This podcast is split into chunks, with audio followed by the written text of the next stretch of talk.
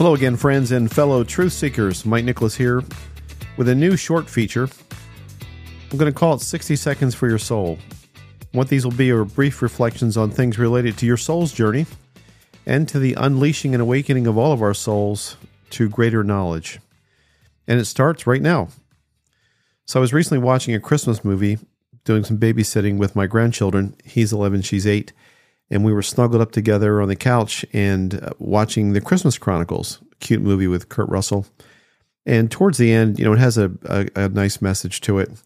And I love when she's there next to me watching it. And I said something out loud that I would normally say in an adult setting. I was referring to the message of the movie. And I just said, I still believe in Santa Claus.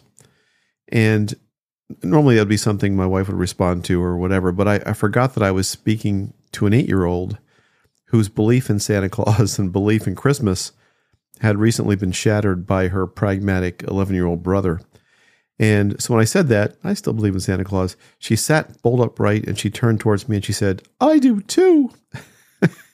And I was like, ruh-roh. Patted her on the head, and I'm sure I said something ineffective. But it reminded me of the beauty of believing in not only Christmas, but believing in hope and believing in love. And she wanted to cling to that belief no matter what. She wanted to believe in that. And I decided, of course, just observing that I want to continue to believe in the spirit of Christmas.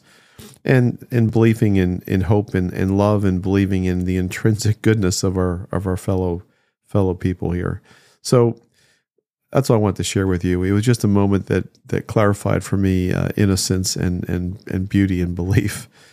I'm going to do another podcast later on, probably today, a longer one, but these ones are just going to be short reflections on some things that happen. So thank you for joining me, and I'll see you soon on another podcast shortly.